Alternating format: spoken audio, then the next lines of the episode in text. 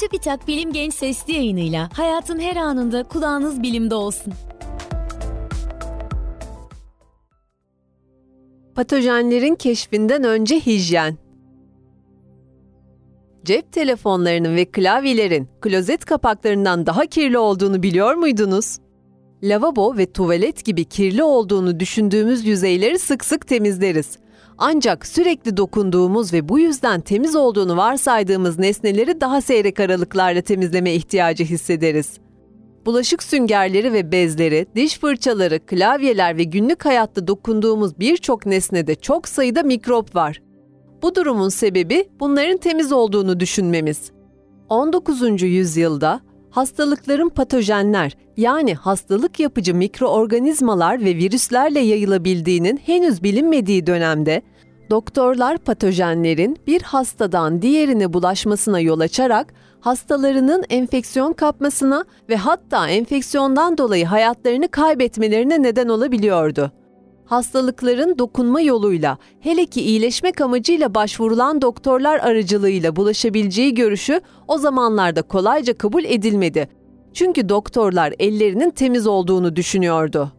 Batı dünyasında hastalıkların dokunma yoluyla bulaştığı iddiası ilk defa İskoçyalı doktor Alexander Gordon tarafından ortaya atıldı.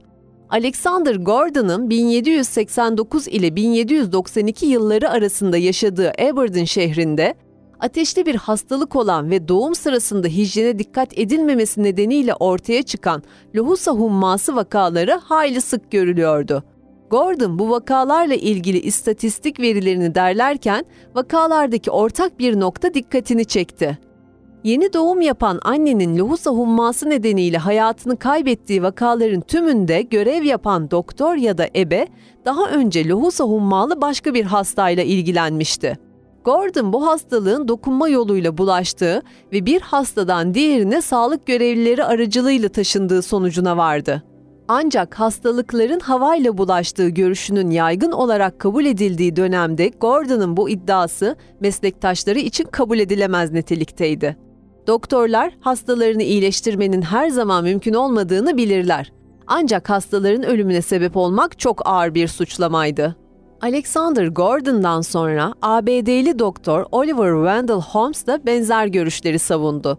Holmes'un görev yaptığı bölgede bazı doktorların lohusa humması nedeniyle hayatını kaybeden çok sayıda hastası varken, bu hastalık nedeniyle hiçbir hastasını kaybetmeyen doktorlar da vardı.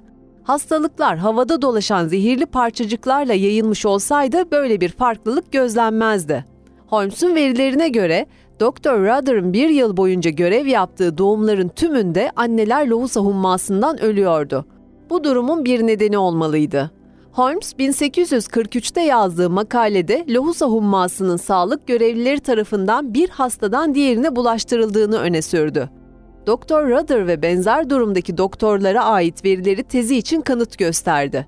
Holmes, lohusa humması vakasıyla karşılaşan doktorların ameliyat malzemelerini temizlemeleri, doğum sırasında giydikleri kıyafetleri yakmaları ve en az altı ay boyunca doğumlara girmemeleri gerektiğini söyledi. Holmes'un makalesi hayli sert tepkiler aldı. Karşıt görüştekilerin öncülüğünü Philadelphia'daki tanınmış profesörler Charles Max ve Hugh Latch yapıyordu. Max, Holmes'un makalesini sert şekilde eleştirdi ve doktorların beyefendi olduklarını belirterek "Beyefendilerin elleri temizdir." dedi.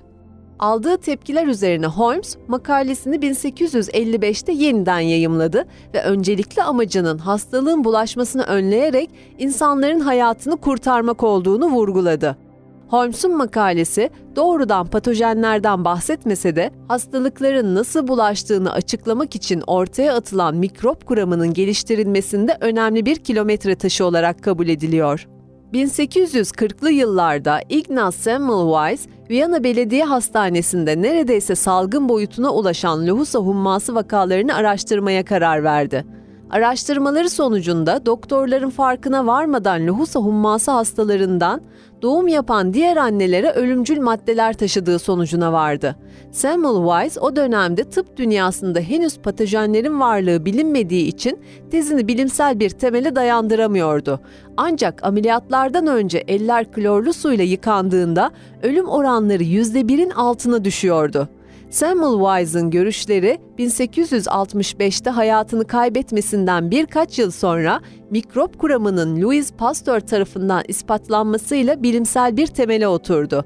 Hastalıklara patojenlerin yol açtığı anlaşıldıktan sonra bin sekiz yüz yetmişlerden itibaren hastanelerde ve özellikle de ameliyathanelerde sterilizasyon çalışmaları zorunlu hale geldi.